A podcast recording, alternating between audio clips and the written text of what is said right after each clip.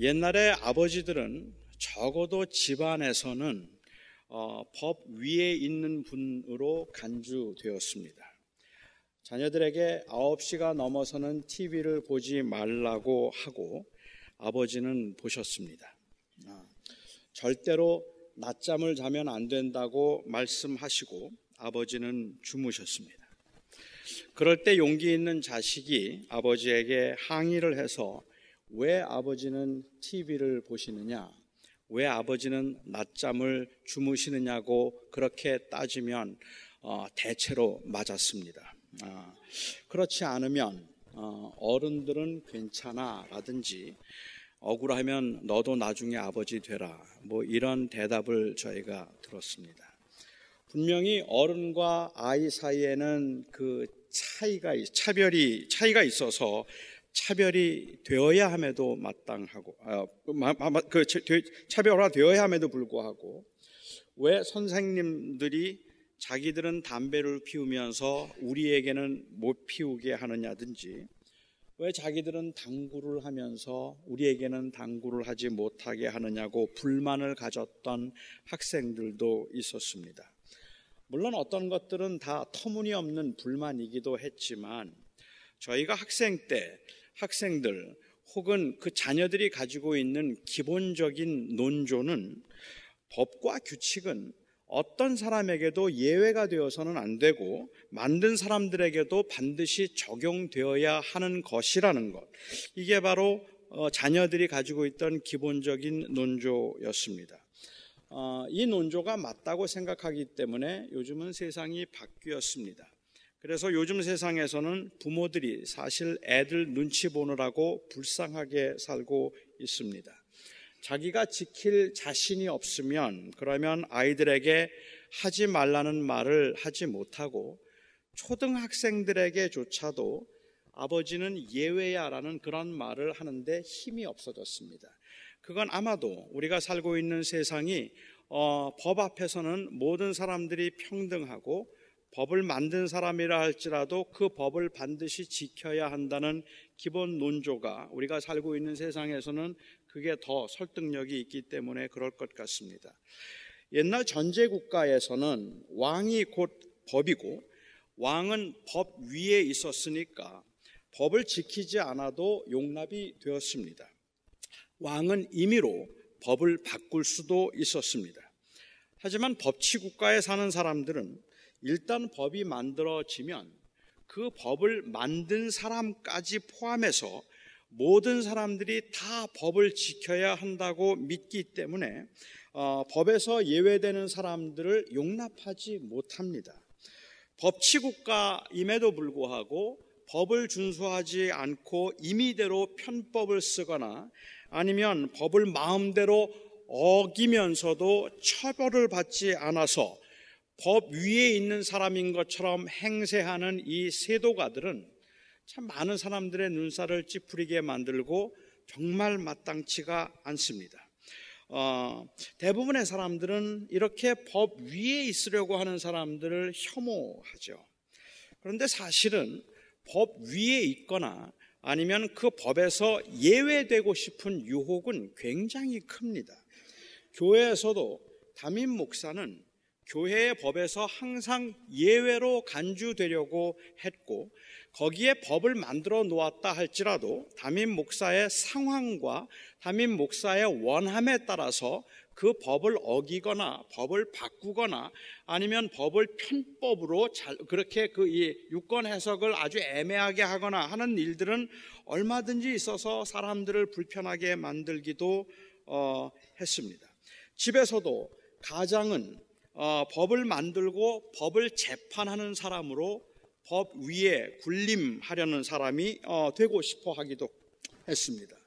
법에 제한되지 않고 그리고 또한 그 법 위에 있고 싶은 것이 바로 권력의 아주 전형적인 속성입니다. 법이란 내가 사람들을 다스리기 위해서 필요한 것이지 모두의 질서를 위해서 필요한 것이라고 생각하지 않기 때문에 힘을 가지고 세상을 다스리거나 아니면 주어진 기관을 다스린 사람들의 입장에서는 법에 매여서는 안 된다는 생각을 어, 하게 되고 그래서 이 권력가들은 어, 이 법에 매이는 것은 그렇게 지혜로운 게 아니라고 생각을 하는 것 같아요. 하나님도 법을 지켜야 하는가? 이것이 유대 율법 유대 랍비들이 가지고 있던 고민이었습니다.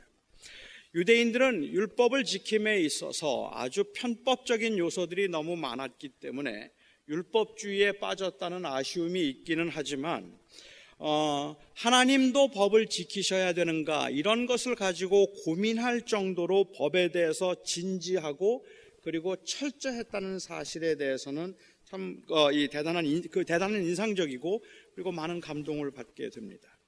한 번은 예루살렘에 있던 랍비들이 로마를 방문한 적이 있었답니다. 그때 로마의 철학자들이 예루살렘에서 온 랍비들에게 질문을 했습니다. 당신들은 안식일에 일을 하지 말아야 한다는 하나님의 계명 때문에 안식일에 아무 일도 하지 않는데 그렇게 명하신 하나님도 안식일에는 일하지 않는가 하는 것이 그들의 질문이었습니다. 만일 하나님께서 일하지 않는다면 그렇다면 도대체 우주는 어떻게 운행되는가? 그것이 로마 철학자들이 했던 질문입니다. 그때 랍비들이 대답을 했습니다. 하늘과 땅이 다 하나님의 집이기 때문에 우주를 운행하는 것은 거주지 안에서의 이동일 뿐이라 거주지를 옮기는 것이 아니므로 일이 될 수 없습니다. 따라서 우주를 주관하는 것은 일이 아닙니다. 유대 랍비들은 하나님도 안식일에는 일을 하지 않는다는 입장을 고수했지만 일에 대한 정의를 좀 새롭게 해서 세상을 다스림은 일이 아니라고 그렇게 말한 셈입니다. 오늘 본문에서 예수님께서 말씀하신 그 말씀의 논지도 비슷하지 않을까라는 생각을 좀 해보았습니다. 예수님께서는 안식일에 38년 된 병자를 고치셨습니다. 그리고 그에게 그가 누웠던 자리를 들고 일어나 걸으라고 말씀하셔서 당시 유대인들의 규례에 어긋나는 행동을 하도록 명하셨습니다. 여기에 유대인들이 아주 못마땅하게 생각해서 예수님을 핍박하기 시작했습니다. 도대체 그 성전에 계셨던 짧은 시간 동안에 그들이 어떻게 박해를 하고 핍박했는지는 잘 알 수 없습니다만은 아주 유력한 사본에 보면은 그들이 예수님을 핍박해서 예수님을 죽이려고까지 한 것을 보면 이들의 핍박이 굉장히 심했던 것은 사실인 것 같습니다. 짧은 시간이지만 예수님께서 안식일을 어기셨다는 것, 안식일의 규례를 무시했다는 것 때문에 그들은 예수님을 죽이려고까지 했던 것입니다. 그때 예수님께서 그들에게 대답을 하셨습니다. 내 아버지께서 아직까지 일하시니 나도 일한다. 하나님께서 안식일에도 일을 하고 계시다는 말씀입니다.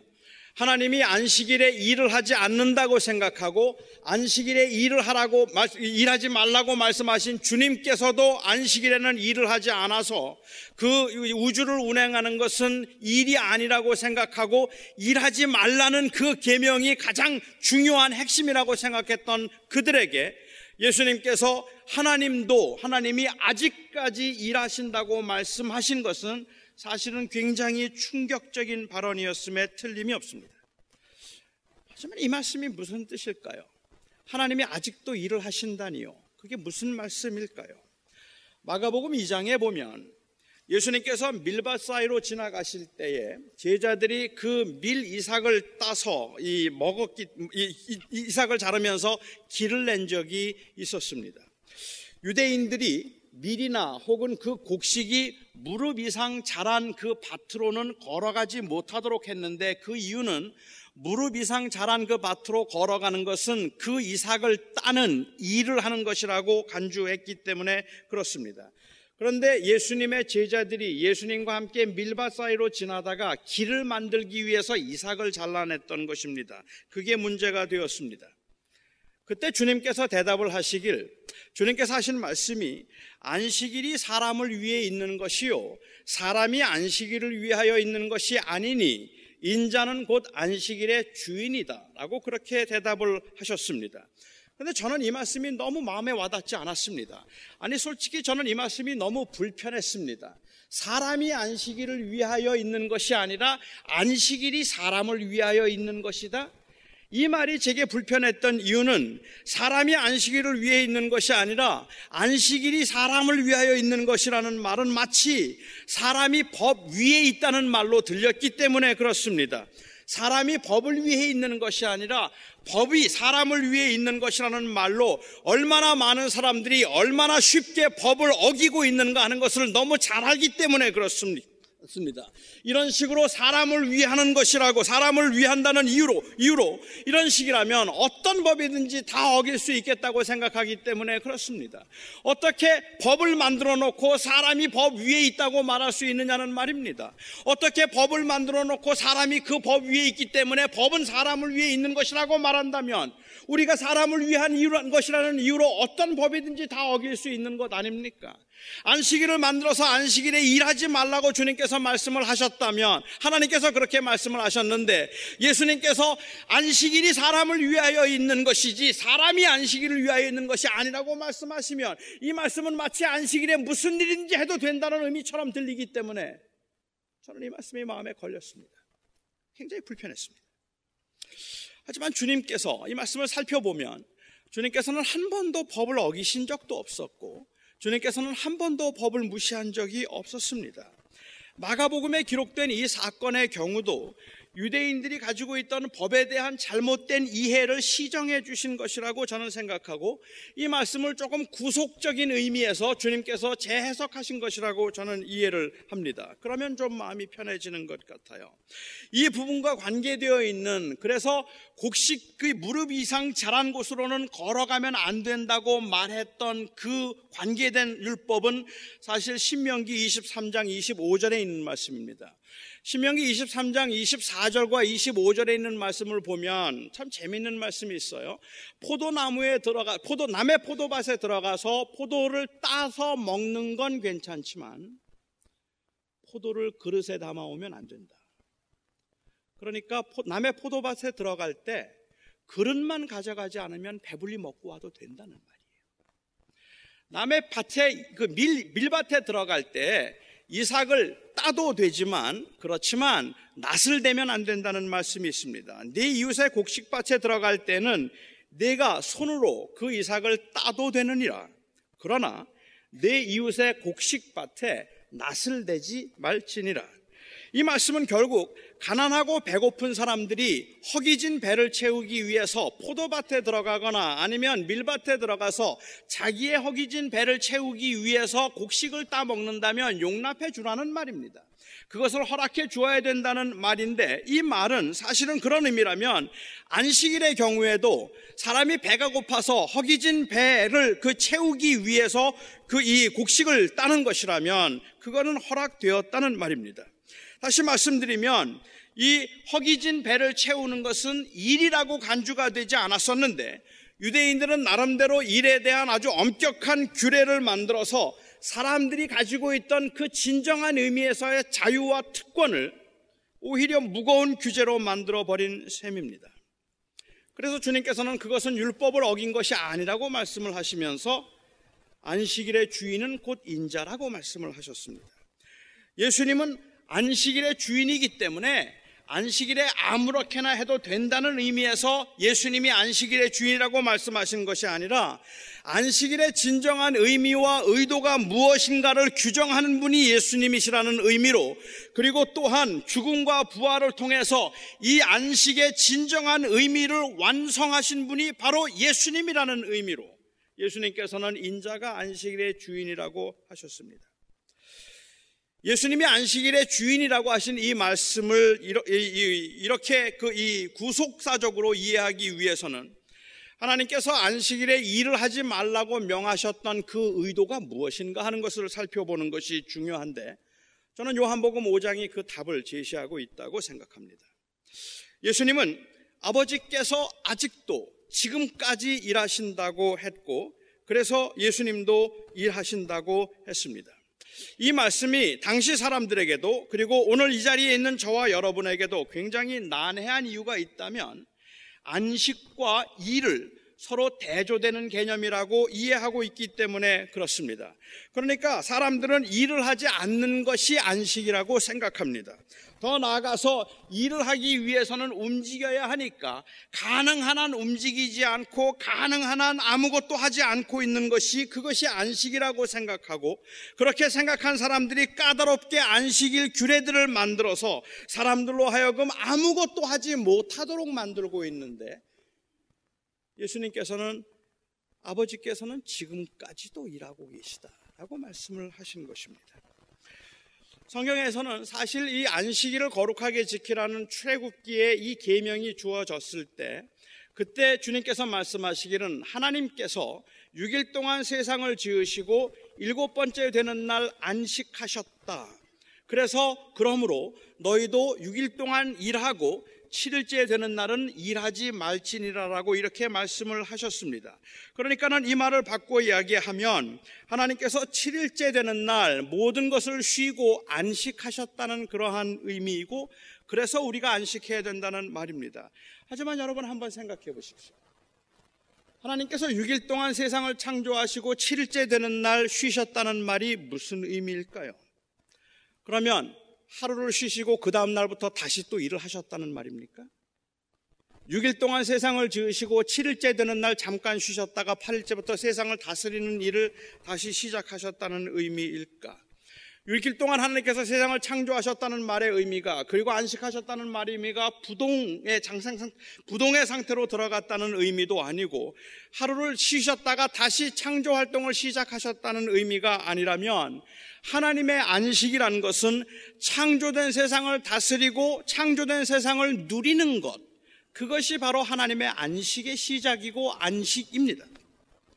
창조된 세상과의 관계를 즐거워하며 그리고 또한 그 관계를 누리는 것이 바로 하나님의 안식이었다는 말입니다.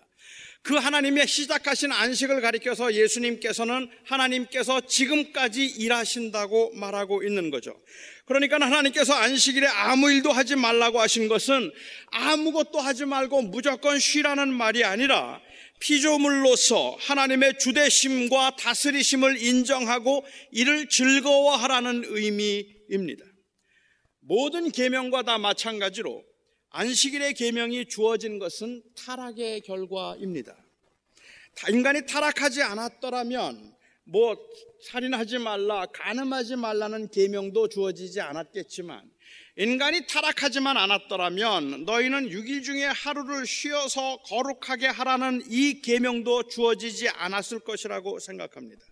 하지만 인간이 타락했기 때문에 하나님을 떠난 하나님의 백성들이 다시 하나님과 언약을 맺으면서 일주일에 하루를 정해서 하나님이 우리의 주대심을 고백하고 언약의 기쁨을 누리도록 하셨고 하나님께서 그렇게 하루를 구별하여서 언약의 기쁨을 누리도록 하심은 우리가 예수 그리스도의 오심으로 그의 죽음과 부활을 통하여서 완성하실 영원한 나라에서의 그 안식에 들어가도록 하기 위한 그 안식을 누리도록 하기 위한 바로 표시였다는 말입니다. 그래서 5장 19절 이후에 기록된 내용들을 보면 안식이란 결국 생명을 의미, 의미하고 사망으로부터의 옮김을 의미하고 안식은 곧 부활이라는 말씀도 하고 계시는 겁니다. 창조를 마치신 제7일째가 아닌 주님께서 부활하신 첫 번째 날을 교회가 구별하여서 모임을 갖고 예배를 하는 이유 중에 하나도 창조를 마치고 시작하신 안식의 의미가 예수 그리스도의 부활을 통하여서 완성되었기 때문에 그렇습니다. 그러니까는 구약의 율법에서는 아직 예수님께서 오시기 전에 주님께서 오시기 전에는 일곱 번째 되는 날 그날 안식을 거룩 하루를 구별하여서 안식일로 지키라고 말씀하신 주님께서 이제 이제 예수님께서 이 땅에 오심으로 그 안식을 완성하셔서 그 죽으심과 부활을 통하여 그를 믿는 자들에게 영원한 안식을 주겠다고 하셨던 하나님의 약속을 이제 이루셨기 때문에 우리는 주님께서 부활하신 그날 안식 후 첫날인 주일을 우리는 지금 안식일로 생각하고 지키고 있는 것입니다.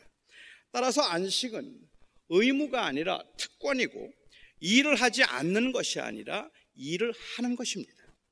하나님께서 안식일에 아무 일도 하지 말라고 하셨는데 아무 일도 하지 말라고 말씀하신 것은 타락한 세상에서 사람들이 자기가 주인이 되어서 수입과 그리고 소유에서 안전을 찾고 성공을 추구하려고 하는 이 죄성에 대한 저항입니다. 주일에 일을 하지 않는 것은 단순히 하루 잘 쉬어서 6일 동안 조금 더 열심히 일할 수 있도록 하기 위해서 체력을 보강하는 시간이 아니라 우리가 주일날 하루를 쉬는 것은 이 세상에 살고 있지만 이 세상이 아닌 영원한 안식을 사모하며 살아가는 사람들이라는 것을 스스로에게 확인하고 세상에 증거하기 위한 이 세상을 향한 저항이 바로 안식일을 지키는 것이라는 말입니다.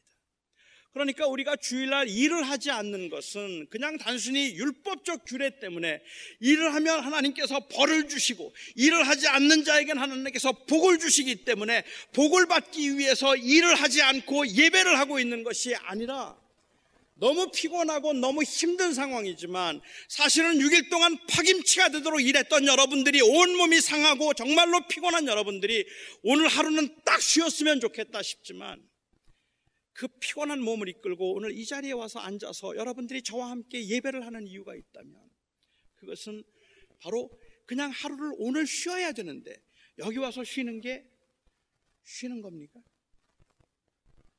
하루를 푹 쉬면 내일부터 일을 잘할 수 있는데 오히려 더 피곤한 날. 저희 어머님이 그러시더라고요. 주일날 교회 갔다 오면 더 피곤하다 그랬어요. 근데 여러분도 그러실 것 같아요. 그렇죠? 집에서 그냥 TV 보고 쉬면 가벼운 운동하고 맛있는 거 먹고 그러면 나머지 6일을 일하는 데 있어서는 그게 훨씬 나아요. 그런데 주일날 예배 한번 참석하고 가면 그냥 앉았다 가는 것 같은데 이게 보통 피곤한데 정말 피곤합니다. 사람을 많이 봐서, 봐서 그런 것 같기도 하고 아니면 딱딱한 데서 힘든 설교를 듣느라고 머리가 너무 복잡해서 그런 것 같기도 하고 뭐 어떤 이유에서든지 아무튼 주일은 피곤해요. 그런데 왜 우리는 하루를 구별해서 안식할까? 우리가 하루를 이렇게 구별해서 그 피곤한 몸으로 육체의 쉼을 위해서라면 이 자리가 아니에요. 그런데 우리가 이 자리에 이렇게 나와 있는 이유는 우리가 소망하는 것이 이 땅에 있지 않다는 고백을 하고 싶어서입니다. 우리가 하루를 쉬는 이유가 있다면 그 이유는 하나님 세상에 살면서 하루도 일해서 돈을 벌면 도움이 되겠지만 그렇지만 저는 그것을 의지하지 않겠습니다라는 그 믿음의 고백을 하고 있는 겁니다. 오해 마십시오.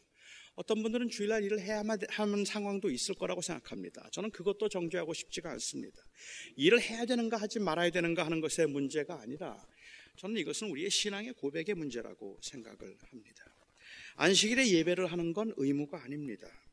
우리는 주님의 부활로 인해서 토요일에서 주일로 안식일이 주일로 바뀌었다고 우리가 믿으니까 그 전통대로 우리는 그래서 부활하신 날 우리가 예배를 하니까 우리가 그냥 제가 안식일이라는 표현보다 주일이라는 표현을 계속해서 써도 좋을 것 같기는 해요.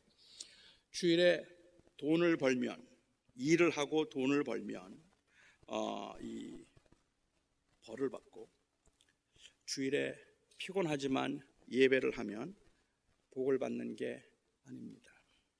옛날에는 주일날 교회 빠지면 어, 이뭐 교통사고가 난다든지 아들이 다리가 부러진다든지 그런 일들이 발생해서 주일날 예배를 빠지면 큰일 나겠구나라고 생각을 하신 분들이 가끔 계셨습니다. 근데 처음 빠질 때만 그렇고 자꾸 빠지면 또 별일 없어져요. 어, 그러니까 어, 이게 자꾸 빠진다고 하나님께서 벌을 주셔서 그 벌이 무서워서 교회를 나오는 것도 아니고 그리고 또 예배 참석하면 복을 받기 때문에 하나님께서 복을 주실 것이라서 그렇게 하는 것도 아니라고 생각합니다. 만일 정말 그렇게 생각해서 복을 받기 위해서 그리고 벌을 면하기 위해서 주의를 지키고 예배를 한다면 우리는 우리의 궁극적인 안식을 또다시 세상에 두는 것 말고는 아무것도 아닙니다. 그냥 우리는 또 이 땅에서 어떻게 잘 살 수 있는가 하는 것만 생각하는 것이 되겠죠. 주일에 일을 해도 되는가? 주일에 일을 하지 말아야 되는가? 주일에 어떤 일들이 가능한가 하는 그 논의들 필요하겠지만 저는 그 이전에 왜 일을 하지 말라고 하셨는가 그 이유를 어, 생각해야 된다고 생각합니다. 예수님 당시의 유대인들은 주님 하나님께서 왜 안식일에 일을 하지 말라고 하셨는지 그 이유를 잊었습니다. 그리고 일을 하지 말아야 한다는 것에만 주목했기 때문에 39가지 종류의 하지 말아야 할 일들을 정하고 그것을 기준으로 의와 불의를 규정함으로 스스로 의인이 되려고 했던 것입니다. 안식의 의미는 할 수 있는 만큼 철저하게 아무것도 하지 않으므로 하나님의 벌을 피하고 복을 받는 데 있는 것이 아닙니다. 저는 현대인들에게는 이 안식일에 관한 율법이 모두가 다 폐지되어서 이제는 율법으로부터 자유했기 때문에 그에 따르는 규례들을 전혀 지킬 필요가 없다는 주장에 동의하지 않습니다.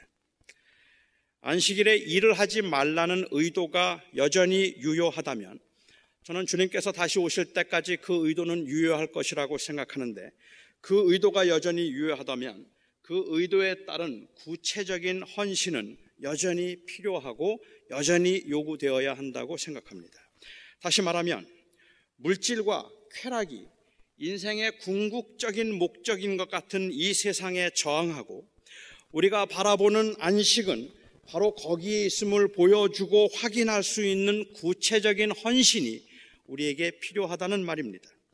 이를 위해서 주일날 일을 하지 않을 수도 있습니다. 주일날 예배를 하거나 다른 사람들을 돌보는 일에만 우리가 전념할 수도 있습니다. 아무것도 하지 않고 조용하고 경건하게 하루를 보낼 수도 있습니다. 하지만 그 모든 경우에 우리가 주목하는 것은 우리가 누리게 될 그 영원한 안식, 지금 우리에게 주어진 그 자녀로서의 특권, 그리고 이 세상을 향한 공동체적 저항으로 우리는 안식을 이해해야 할 것입니다. 사람들이 가끔 저에게 물어요. 목사님은 언제 쉬세요? 라고 묻습니다. 그러면 저는 어, 주일날 쉽니다. 라고 그렇게 대답을 합니다. 일반적으로 사람들은 주일에 목사가 제일 바쁠 것이라고 가장 바쁠 것이라고 생각하고 목사는 주일에 일하고 월요일에 쉰다고 그렇게 생각을 합니다.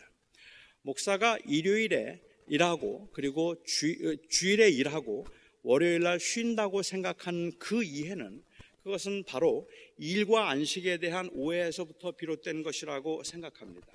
실제적으로 생각을 해보아도, 아니, 현실적으로 제가 살펴보아도, 저는 주일날 목사가 하는 일은 교인들이 하는 일에 비할 바가 안 된다고 저는 솔직히 생각해요.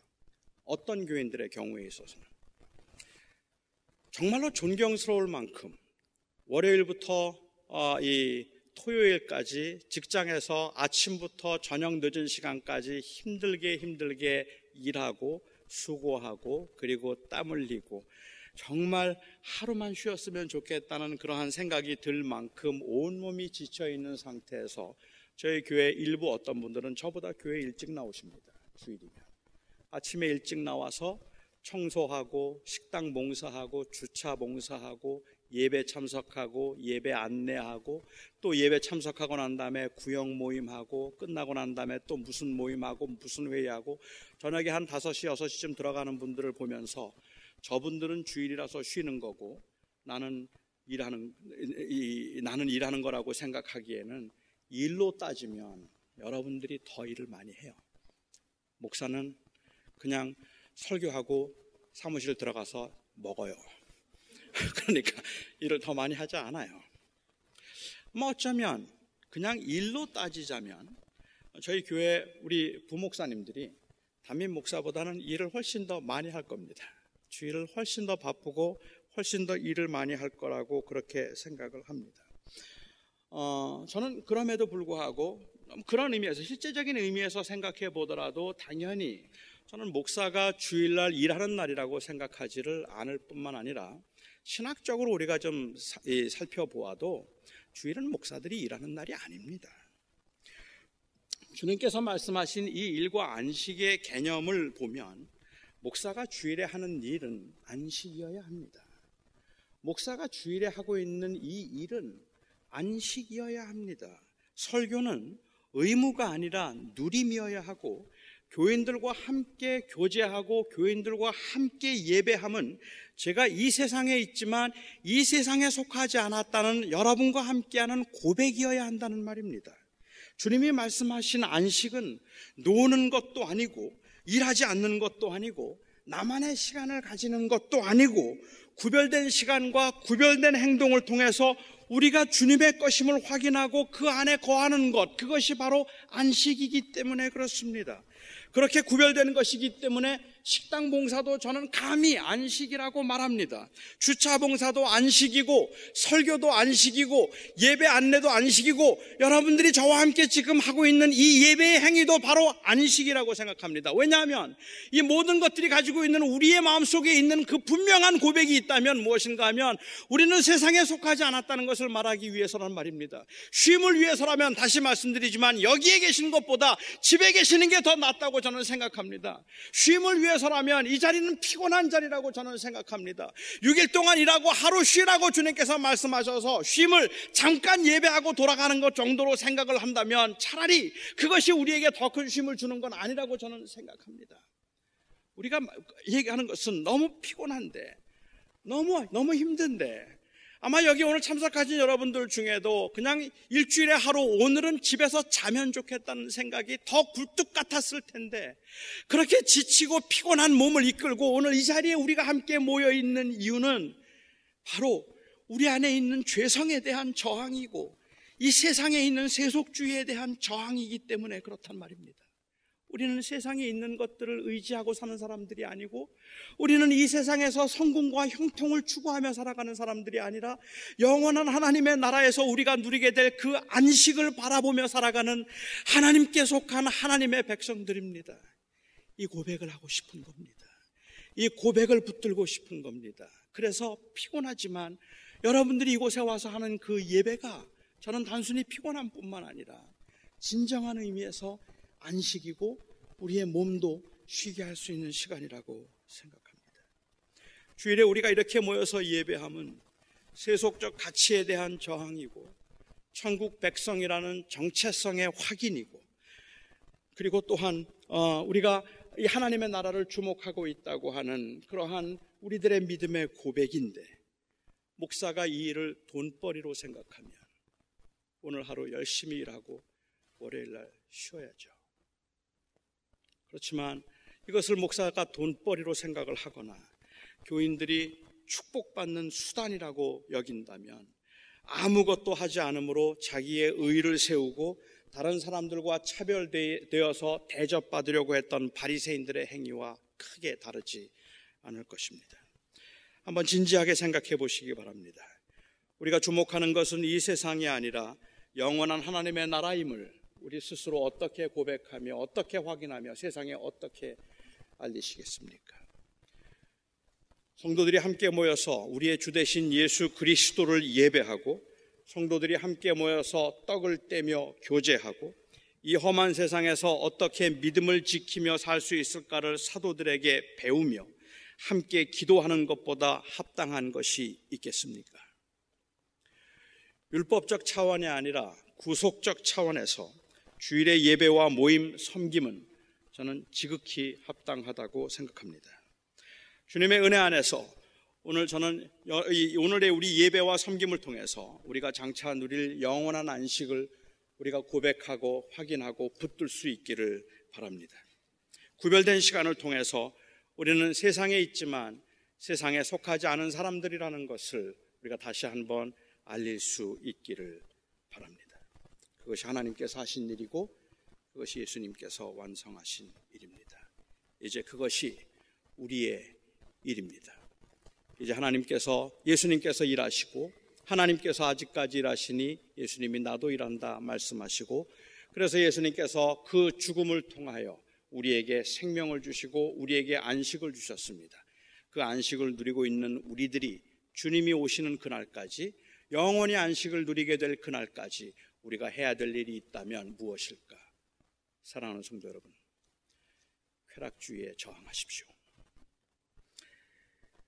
물질 만능주의에 저항하십시오. 편협한 이기주의에 저항하시기 바랍니다. 우리 안에 있는 욕심과 안일함에 저항하시기 바랍니다. 우리가 이 세상에 살고 있지만 세상에 속하지 않았음을 우리가 궁극적으로 추구하는 것은 잠시 있다 없어지는 것이 아니라 영원한 것임을 세상을 향해 고백하시기 바랍니다. 그게 바로 오늘 우리가 이 자리에 있는 이유입니다. 그게 바로 우리가 함께 모여서 예배하는 이유입니다. 사랑하는 성도 여러분, 한 주간 동안 참 고되게 사셨습니다. 그리고 많이 지쳤으리라고 생각합니다. 저는 오늘 하나님께서 여러분들의 몸과 마음을 위로해 주시고 쉼이 있었으면 좋겠고 교회도 가능하면 일을 많이 하지 않고 사역이 많지 않아서 사실은 주일이 많은 분들에게 그냥 넉넉한 육체적 쉼도 줄 수 있으면 좋겠다는 생각은 저에게 간절합니다. 하지만 우리의 몸과 마음이 많이 지쳐 있기는 하지만 우리가 오늘 이 예배를 통해서 다시 한번 우리의 가슴을 뜨겁게 만들고 싶은 고백은 하나님 우리는 이 세상에 속하지 않았습니다. 그 고백 때문에 여러분들의 영혼이 아니 그리고 여러분들의 삶이 진정한 자유를 얻을 수 있기를 바랍니다. 비록 가난하지만 비록 아프지만 비록 일주일 동안도 그 염려와 근심으로 한 주간을 살아야 됐지만 우리가 오늘 예배 함께 예배하는 시간을 통해서 우리가 누리게 될 그 안식을 바라봄으로 여러분들의 마음 속에 하나님의 위로가 하나님의 은혜가 충만하기를. 참 힘들게 한 주간 지나셨습니다. 하지만 주님께서 오늘 이 예배를 통해서 여러분들의 심령을 위로하시고 회복시켜 주실 것입니다. 기도하겠습니다. 은혜로 오신 아버지 하나님, 우리 사랑하는 성도들이 지난 일주일 동안도 정말 피곤하게 곤고하게 한 주간을 살았습니다.